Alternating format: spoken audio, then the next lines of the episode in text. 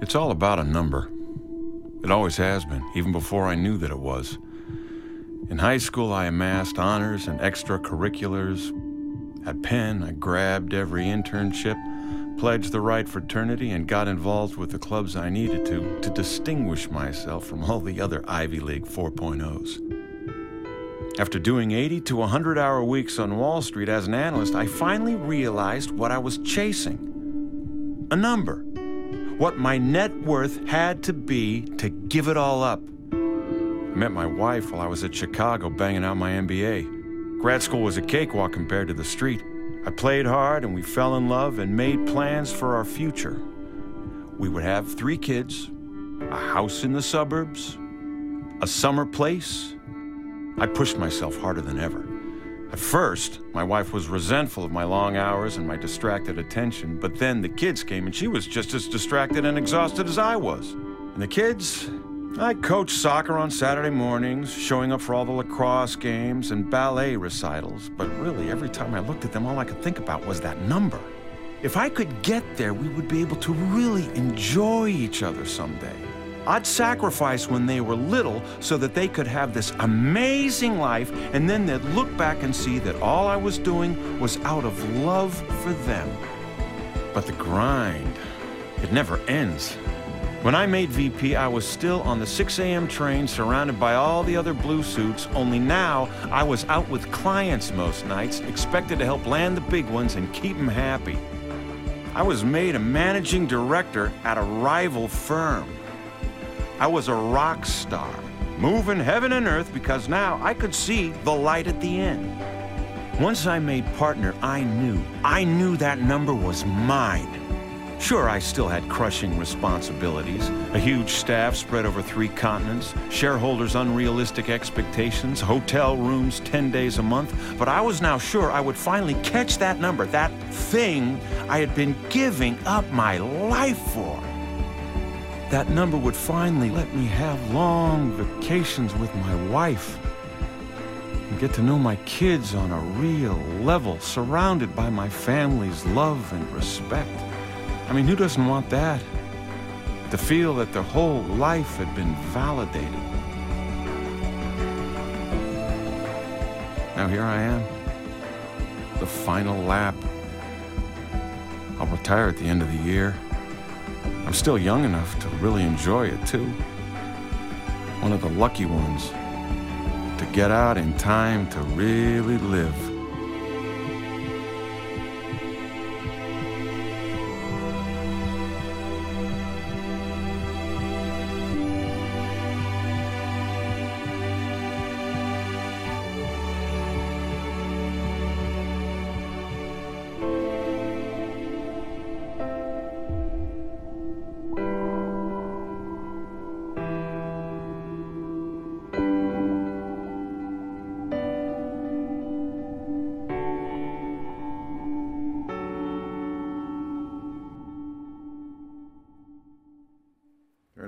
Punch in the gut. Yeah? Did you see that coming? I didn't see it coming. I looked at it again and I saw the white coats on the back of the door and I thought, boy, I should have seen that. Didn't see, I just saw the numbers running. Yeah. Great, great thing to look at as we approach Holy Week. Yeah? Time to, time to think about why we're here and what we're doing and what's really important in life. And that's, that's exactly what this period we call, some of us call Lent, is to lead up to that time, Holy Week, when we really get down to the brass tracks of, of uh, life. Holy Week, that period from next Sunday until Easter, y- you know what it is, and, and so do I. In fact, we could probably list together the things that happened in, in Holy Week. There was a this is Passover, and that became the Lord's Supper. And uh, there was a time out in the, uh, out in the garden where Jesus prays, and you know the, the pain that he went through. In fact, period of time we're talking about is really the toughest time in Jesus' life, and arguably the most important time in Jesus' life. Uh, goes from the garden, and then he's, then he's arrested, and he, he's brought before Herod, and then he's brought before Pilate, or I don't know which one was first, and then, then he's, uh, he's condemned. It's an illegal trial. It happens at night, wasn't supposed to happen you know, all kinds of inconsistencies in terms of the legal process at the time, but he's brought before them. He's found guilty of lies, you know, their lies set up by people who hated him, taken out to go to uh, the place of the skull where, where he's crucified. And thank God he's raised. He's raised. That's Holy Week. I think it is. Wait a minute. There was a Monday and a Tuesday and a Wednesday of Holy Week, wasn't there? As far as we know, Thursday night was the night in which he got together with his disciples, and then he was, he was taken and, and put on trial all night and beaten and scourged all night.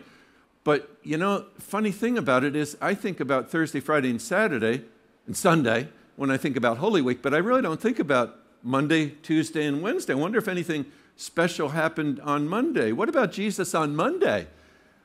You know, maybe some things happen on Monday and Tuesday and Wednesday that you and I would be wise to think about so that we can get ready for Thursday and Friday and Saturday and ultimately Sunday. But I got to thinking about that when I was preparing the message, and I thought, man, I, I need to look at that. And in fact, I got to thinking about that Monday, Tuesday, and Wednesday, and the corresponding Monday and Tuesday, Wednesday for you.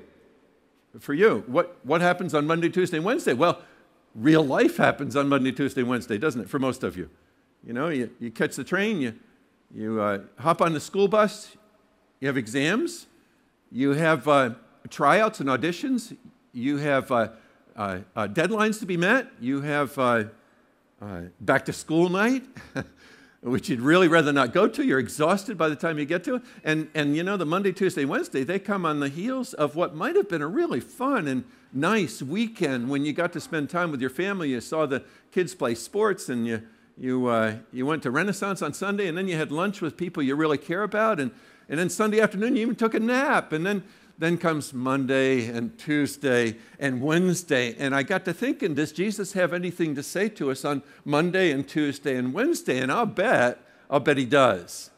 So I'd like to take you there. And we can go to Monday, Tuesday, and Wednesday, especially Monday in Mark chapter 11.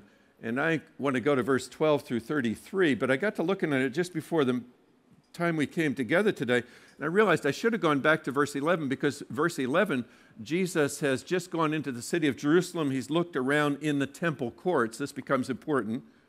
Looks at everything, but since it was already late, it says he went out to Bethany with the 12. Then comes verse 12. So this is Monday. The next day, as they were leaving Bethany, Jesus was hungry. Seeing in the distance a fig tree and leaf, he went out to find if it had any fruit. When he reached it, he found nothing but leaves, because it was not the season for figs. Then he said to the tree, May no one ever eat fruit from you again. And his disciples heard him say it. On reaching Jerusalem, Jesus entered the temple courts and began driving out those who were buying and selling there. He overturned the tables of the money changers and the benches of those selling doves and would not allow anyone to carry merchandise through the temple courts. And as he taught them, he said, Is it not written? My house will be called a house of prayer for all nations, but you have made it a den of robbers. The chief priests and the teachers of the law heard this and began looking for a way to kill him, for they feared him, because the whole crowd was amazed at his teaching. When evening came, Jesus and his disciples went out of the city, and in the morning, as they went along, they saw the fig tree withered from the roots. This is Tuesday. Peter remembered and said to Jesus, Rabbi, look, the fig tree you cursed has withered. Have faith in God, Jesus answered. Truly, I tell you, if anyone says to this mountain, Go throw yourself into the sea, and does not doubt in their heart, but believes what, that what they say will happen, it will be done for them. Therefore, I tell you, whatever you ask for in prayer, believe that you have received it, and it will be yours. And when you stand praying, if you hold anything against anyone, forgive them, so that your Father in heaven may forgive you your sins. They arrived again in Jerusalem, and while Jesus was walking in the temple courts, the chief priests, the teachers of the law, and the elders came to him. By what authority are you doing these things? They asked. And who gave you this authority to do this? Jesus replied, I will ask you one question. Answer me, and I will tell you by what authority I am doing these things. John's baptism, was it from heaven or from human origin? Tell me. They discussed it among themselves and said, Well, if we say from heaven, he'll ask, then why didn't you believe him? But if we say of human origin, they feared the people, for everyone held that John really was a prophet. So they answered Jesus, We don't know. Jesus said, Neither will I tell you by what authority I am doing these things. I don't know if you ever focused on that chapter before, but, but when I looked at that chapter and I thought about Monday and Tuesday at least, and I, there's more here about Wednesday probably, but just Monday and Tuesday, I, I got to think that Jesus is really a tough character here, isn't he? He's a, he's a troubling man. He's a man who causes the stuff to rile up in the people that he confronts on that Monday and Tuesday. He's a disturbing man, as I, as I put it.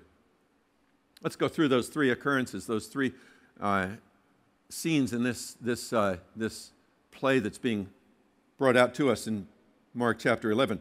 The, the first is the fig tree in Jesus. And you know the fig tree story. His teaching here is divided into two places or two times. Um, when he first approaches the fig tree, and he looks for some fruit, and notice that it was out of season. That's kind of interesting. But he's still looking for fruit. He doesn't find any. You saw what it said. Jesus says, May no one ever eat fruit from you again. Kind of a strange thing to say. Then later in the day, when he comes back with his disciples, his, his disciples take note that the tree still has no fruit, only now it's withered, and they're amazed, and it sounds, sounds to me like they're threatened. Is this how he treats people who have no fruit? You know? And Jesus must have sensed the difficulty that they were going through because he says to them, Have faith in God. Calm, eh, calm down. Have, have faith in God. God can do things through you that you can't imagine yourself doing. So, so calm down. Have faith. But then, you know, then he comes back and he pushes a little harder. Look at what he looks for. He says, I'm looking for mountain moving faith. He, he says, I'm looking for you to pray like you really believe it, like you really mean it. And then, then he says, I'm looking for you to forgive those who hurt you. So at the same time as he says, hey, hey, have faith in God, God can do things. Then at the same time, he says, wait a minute. You know, you welcomed me on Monday or on Sunday. Now it's Monday and Tuesday. So it's time to step up. It's time to be real with what you've committed yourself to on Sunday. This is not the meek and mild Jesus. This is no cakewalk, this uh, life of following Him. He welcomes us and He assures us of His presence and His strength and support, but He still says, You got to step up. I expect that of you. That's the fig tree. Well, the second episode, the second scene in this whole play, is Jesus in the temple. This is the second visit to the temple in his life, at least that we have recorded. We know, uh, or I know, I think some time ago you went through John chapter 2 and you saw Jesus going to the temple. Well, this is another time when he goes to the temple, recorded here by Mark later in his life, obviously, his second visit. So he's gone to the temple on Sunday night, as we saw in verse 11, and he's looked around, but it was late, so he left. Now he comes back on Monday. And the scripture tells us that that, that, that brief visit on, on, uh, on Sunday really set the scene for what he decided to do on Monday. Because what he saw on Sunday, and now he sees it again on Monday, is appalling to him. It's like a circus in the temple grounds. Now, last time I was here, I showed you a picture of a model of the temple itself. What you may not have seen in that picture was that there was a large, large area outside the temple walls, uh, the, the interior walls, where you had colonnades and, and there was open area where people would meet together and they would talk about the scriptures and the rabbis would be there to, to instruct them in the law and they would go back and forth in terms of learning what the law had to say and, and what they were supposed to do about it in life. So, so what he's finding in all of that area is he's finding this disruption. He's finding the money changers and he's finding the, the, the merchandise people there. Now the money changers had a right to be there. They needed to be there because you had to change the the coin of the Roman Empire, wherever people came from, to the coin of the temple, which was a shekel. So they, they had to be there. They're like the money changers in the airports when you go overseas, you know what I mean? Yeah, well, they had to be there. You needed that. And, and likewise, the sellers of the items to be sacrificed, like eh, he says here, the doves, they had, they had to be there. People didn't have their own doves, so they had to come and they had to buy a dove. So, there's nothing wrong necessarily with them being there, but the impact of what they were doing there, the commercial interests around the temple area were so great that, that in effect, what it did was it canceled out what God intended to happen in the, in the temple. And what did God in, intend to happen in the temple? Well, people were supposed to meet with God. And people were supposed to take the scriptures and understand what they said, what God was saying, and talk about them and encourage each other and, and sacrifice animals and, and, and, and other things for their worship. That's what it was intended for. But what was happening was that was being canceled out. Easy enough to imagine it. I mean, we've got one room here. Imagine if Beth brought her, her breath mints in here and brought them right up there to that spot there. Yeah. You know about the breath mints, don't you? Thanking God for the breath mints, aren't you? me too, me too. And, and, and the folks were to bring the, the coffee over here and there was a men's room over here and a ladies' room over there. And do you think you'd hear anything I had to say? Do you think you'd see anything up on the screen? Probably not. There's so much movement around the, around the room that you couldn't possibly. That's exactly what was going on in the temple. The purpose of the temple was being canceled out because of the commercial interests that were taking place there. So he drives them out. Why? Well, he tells us Mark chapter 11, verse 17. And as he taught them, he said, Is it not written, My house will be called a house of prayer for all nations, but you have made it a den of robbers? Now, take a minute, absorb what's going on here. He must have looked to some people like a madman. At, at times, he must have looked like he was usurping authority, taking control where other people were in charge. And, and, remember how important this building was to the people of Israel. I mean, this was it. This was ground zero. You remember the towers coming down. Remember what that did to you. Oh, some of you lost your jobs. Some, the, the repercussions were much more than I could begin to imagine. But I know for a lot of us who didn't lose our jobs, it was right in here that it hurt us. And the fear was real. The caution was real, even about going into the city immediately after. Imagine what it was like for the Jews who saw this one building and these grounds as the place where they could meet with God. And here's Jesus causing such a disruption. Disturbing? Yeah, yeah. Troubling? Absolutely. Absolutely. Well, that's the second scene. The second scene, or third scene, excuse me, is the Jesus and the religious leaders. It's, it's a parable, and the parable is about uh, about a man who owned a, a, a, farm, and, and he rented the farm out to tenant farmers. And the tenant farmers who were supposed to pay him his rent didn't pay him his rent. Probably a portion of the produce of the farm it didn't pay it. So the, so the owner of the farm, the landlord, uh, sent messengers to them. And the messengers were dismissed, or they were beaten, or they were killed. And finally, he sent his own son. The landlord sent his own son to collect. And surely they're going to listen to my own son. They don't. They take his life. Jesus, the one who was sent by the Father, was going to give his life. And the Father, before that time, had sent messenger after messenger after messenger to the religious leaders, telling them, Look, this is what I meant when I said the law. This is what I want you to do. And this is how you help people. And this is how you come to me. And and, and they dismissed the messengers. And the messengers were called prophets, and they were mainly messengers of the Older Testament that you've read about and heard about. And finally, the Son was going to come and give his life. Well, they knew what he was talking about. They were well aware. Verse 11 says that they began to think about how they could kill him. Or chapter 11. Chapter 12, a little bit later, says they looked for a way to arrest him because they knew he had spoken the parable against them, but they were afraid of the crowd, so they left him and went away. Disturbing? Oh, say the least. Troubling? yeah, I guess so. Uh, moved their cheese? Yeah, move their cheese. Uh, and nobody, nobody did that with the leaders because they had so much power. They talked about them behind their back. Oh, sure, sure. But they didn't do this. And please take note that most of chapter 11 is directed, at least in part, at the religious leaders, the ones who thought they had it all together and they hated him. And they caused, from a human perspective, his death. Now, I don't usually look at Monday, Tuesday, Wednesday of, of uh, Holy Week. Uh, like I say, I just kind of jump to the end of Holy Week. I, I watch one football faith, game faithfully every year. It's the Super Bowl.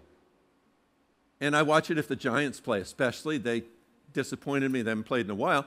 But, but I also like the snacks at the Super Bowl. And I came to Renaissance Super Bowl this past year, and the snacks, they're, they're good. yeah.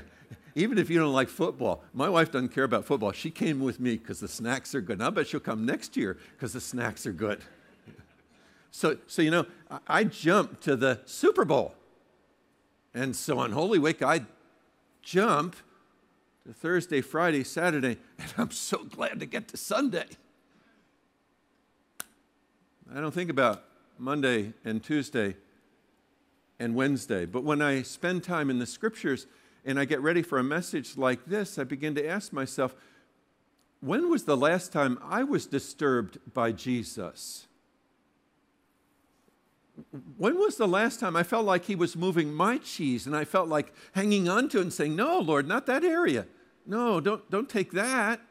Don't, don't mess with that. When, when was the last time I felt uncomfortable with what Jesus had to say to me in the quiet times of my life or in the noisy times of my life? When was the last time I was disturbed by Jesus? And if I wasn't disturbed by Jesus last time, have I have any idea what it was like to really be a, a follower of Christ in the first century? And therefore, do I know what it's like to be a follower of Christ in the 21st century. If I never went through the Monday, Tuesday, and Wednesday experience with Jesus that the disciples of the first century went through, I want to jump to the end of the week because those are the big deal things. But then I realized, oh, wait a minute, I got to go to Monday, Tuesday, and Wednesday too if I'm going to know what it's like to be a follower. And if I'm really going to absorb what's going on on the weekend and, and begin to realize, oh, what this was like for Jesus on Thursday night and on, on Friday and Saturday and and then thank God on Sunday. If I'm ever going to know that, then don't I have to stop on Monday and Tuesday and Wednesday and walk with Him? And if He hasn't disturbed me, then have I been there on Monday and Tuesday and Wednesday? It's kind of a strange question. In fact, Ilona and I had a discussion last night and again this morning because she says, You want me to pray that God would trouble me? I said, No, no, no, no. I don't mean that. You want me to pray that, that, that uh, God would give me hard times? I said, No, no, I don't mean that. And you know, she looked at me like, Are you crazy? No, I, I don't mean that. But, but in the normal course of my walk with Jesus, it, are there times when he, he moves my cheese?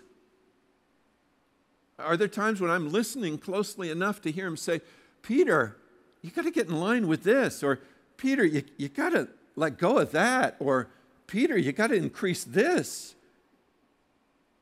Are there times when that happens to me? Are there times when it happens to you? Because most of the time we look to Jesus for comfort. I mean, I do. We look to Jesus for encouragement. Life is hard. It's difficult to face Monday and Tuesday and Wednesday. It's hard to get on the school bus and have exams that day. It's, it's hard to face an uncertain retirement. It's hard to hard to know you're getting the pink slip. It's hard to have to change careers. I just talked to somebody today. She had to change careers. She was all set in the newspaper industry. All of a sudden, the industry it disappears, and now she's in real retail. Her whole life is upset. I don't pray for that. I pray for comfort. I pray for strength. I pray for, oh, maybe a mild dose of correction. Not too much, Lord. Yeah, what about the troubling words of Jesus? And I have to ask, why am I so seldom disturbed? Why, why, why have I created such a cocoon where I'm comfortable and everything's fine? And if somebody asks me if everything's fine, I say, yeah, oh, man, this is just great. And, and, that may be true. It is great for me right now. I, I love my life. I wouldn't trade this period of time for anything. Uh, all my years, I, I, I love this period of time. I don't wish I was back someplace else. I surely don't wish I was further along, but, but I don't wish I was someplace else because this is just such a rich and good time.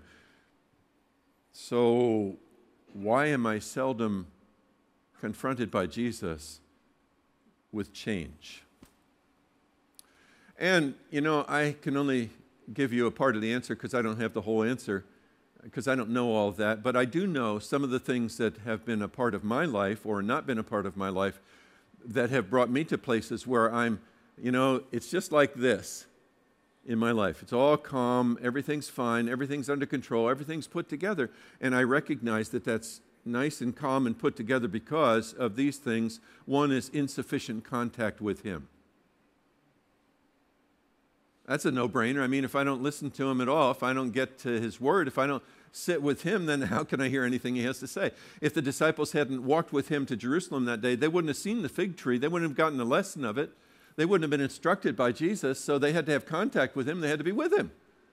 And there's some sense in which if I don't eh, spend any time with Him, if I never escape from the busyness and the noise of my life, if there's not a place where I go with my Bible open and I am there to be with Him, then no wonder I don't hear anything from Him. So, what's the cure for that? Well, the cure for that is fairly simple. It is I got to spend time with Him. And I, I know that's hard. That's like a death tell for you, knelt for you. I, I get that. I, I know. And I have a hard time even saying that because I know what it was like when I was working full time and I had kids and, and, and I had responsibilities. I had night meetings and all that stuff that a pastor does. So it's awfully hard to carve out that time, but I don't know any other way. If they hadn't carved out time to be with him in the temple courts, they would have never seen what he did or heard what he did. So, likewise, I, I can't walk into Jerusalem with him, but I can surely open my Bible and I can spend time with him.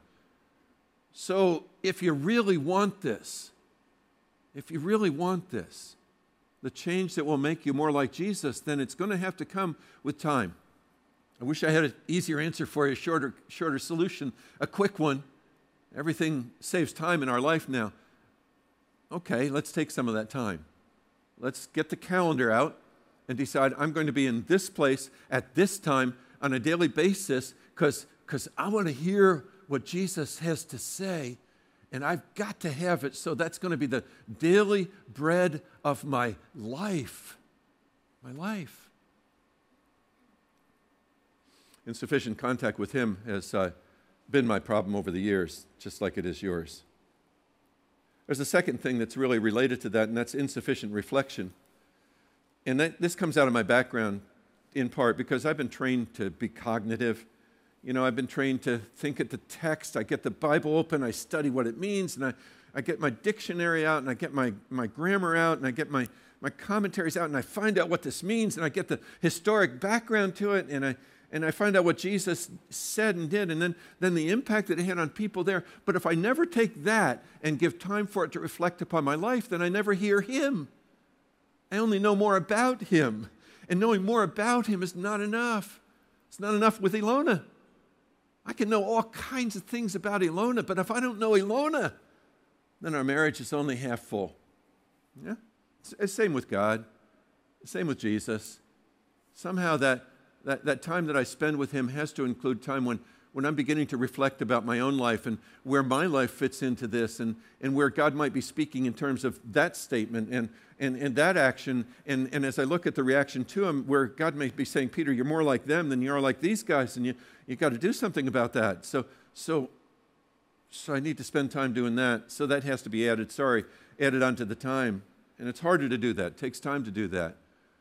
But if I can't set aside the time to do that, then the, the knowledge I get from the scriptures, though it's important and it's good and it's wonderful, it doesn't go as far as it's supposed to go to shape and change me. And I need to be changed, just like the disciples needed to be changed, the religious people of his day. Okay, one other step to this process that I, that I am, I, I try to enter into on a daily basis, and that's a measure of self awareness that, that doesn't come easily for me. Didn't start to come easily for me until I broke my, my back trying to be what God wanted me to be back a dozen years ago. And then God brought me through this period of time in which I got some counseling and I, I learned how to worship all by myself and I found out how to come to Jesus in a way that I'd never learned before. And I'd been a pastor for years and I'd gone to seminary and all that stuff, grad school, but man, oh man, there was just something about self awareness that opened up during that period of time so that I could look at me.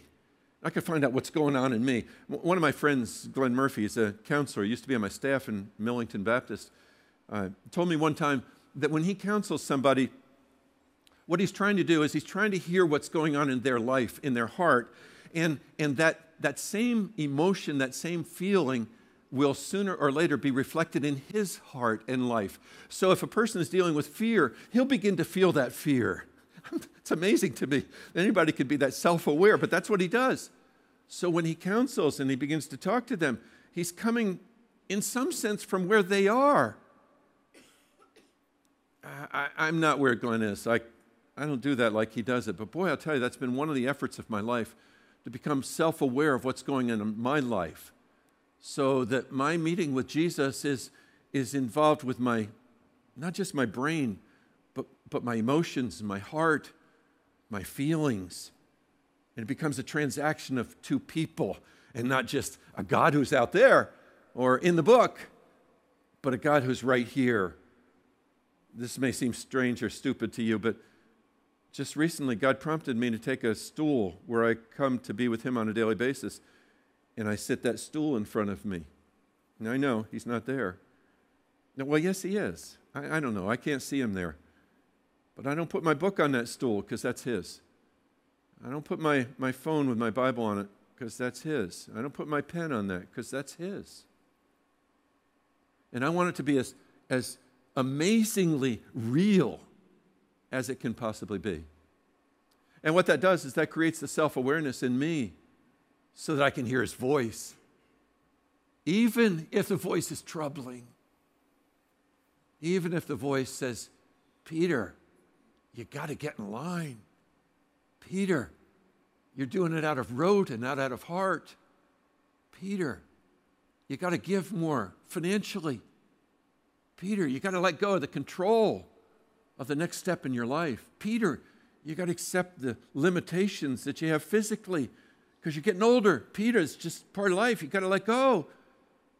And if I get in that place on a regular basis, not every time, but on a regular basis, I, I swear I hear his voice.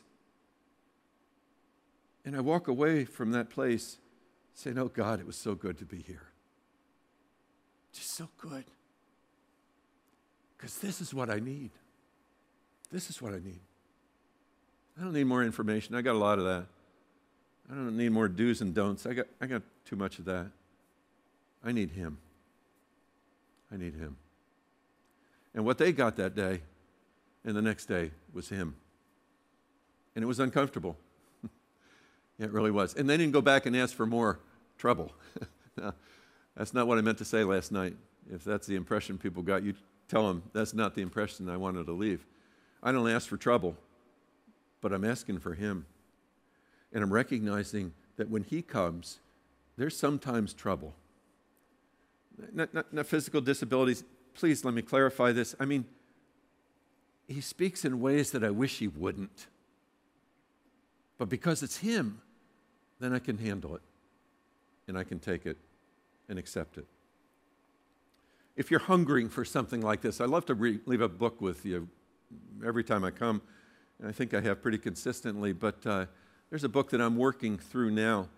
My brother in law wanted to borrow it, but I couldn't loan it to him because I'm working through it. And I'll probably work through it again. It's called Invitation to Solitude and Silence by Ruth Haley Barton.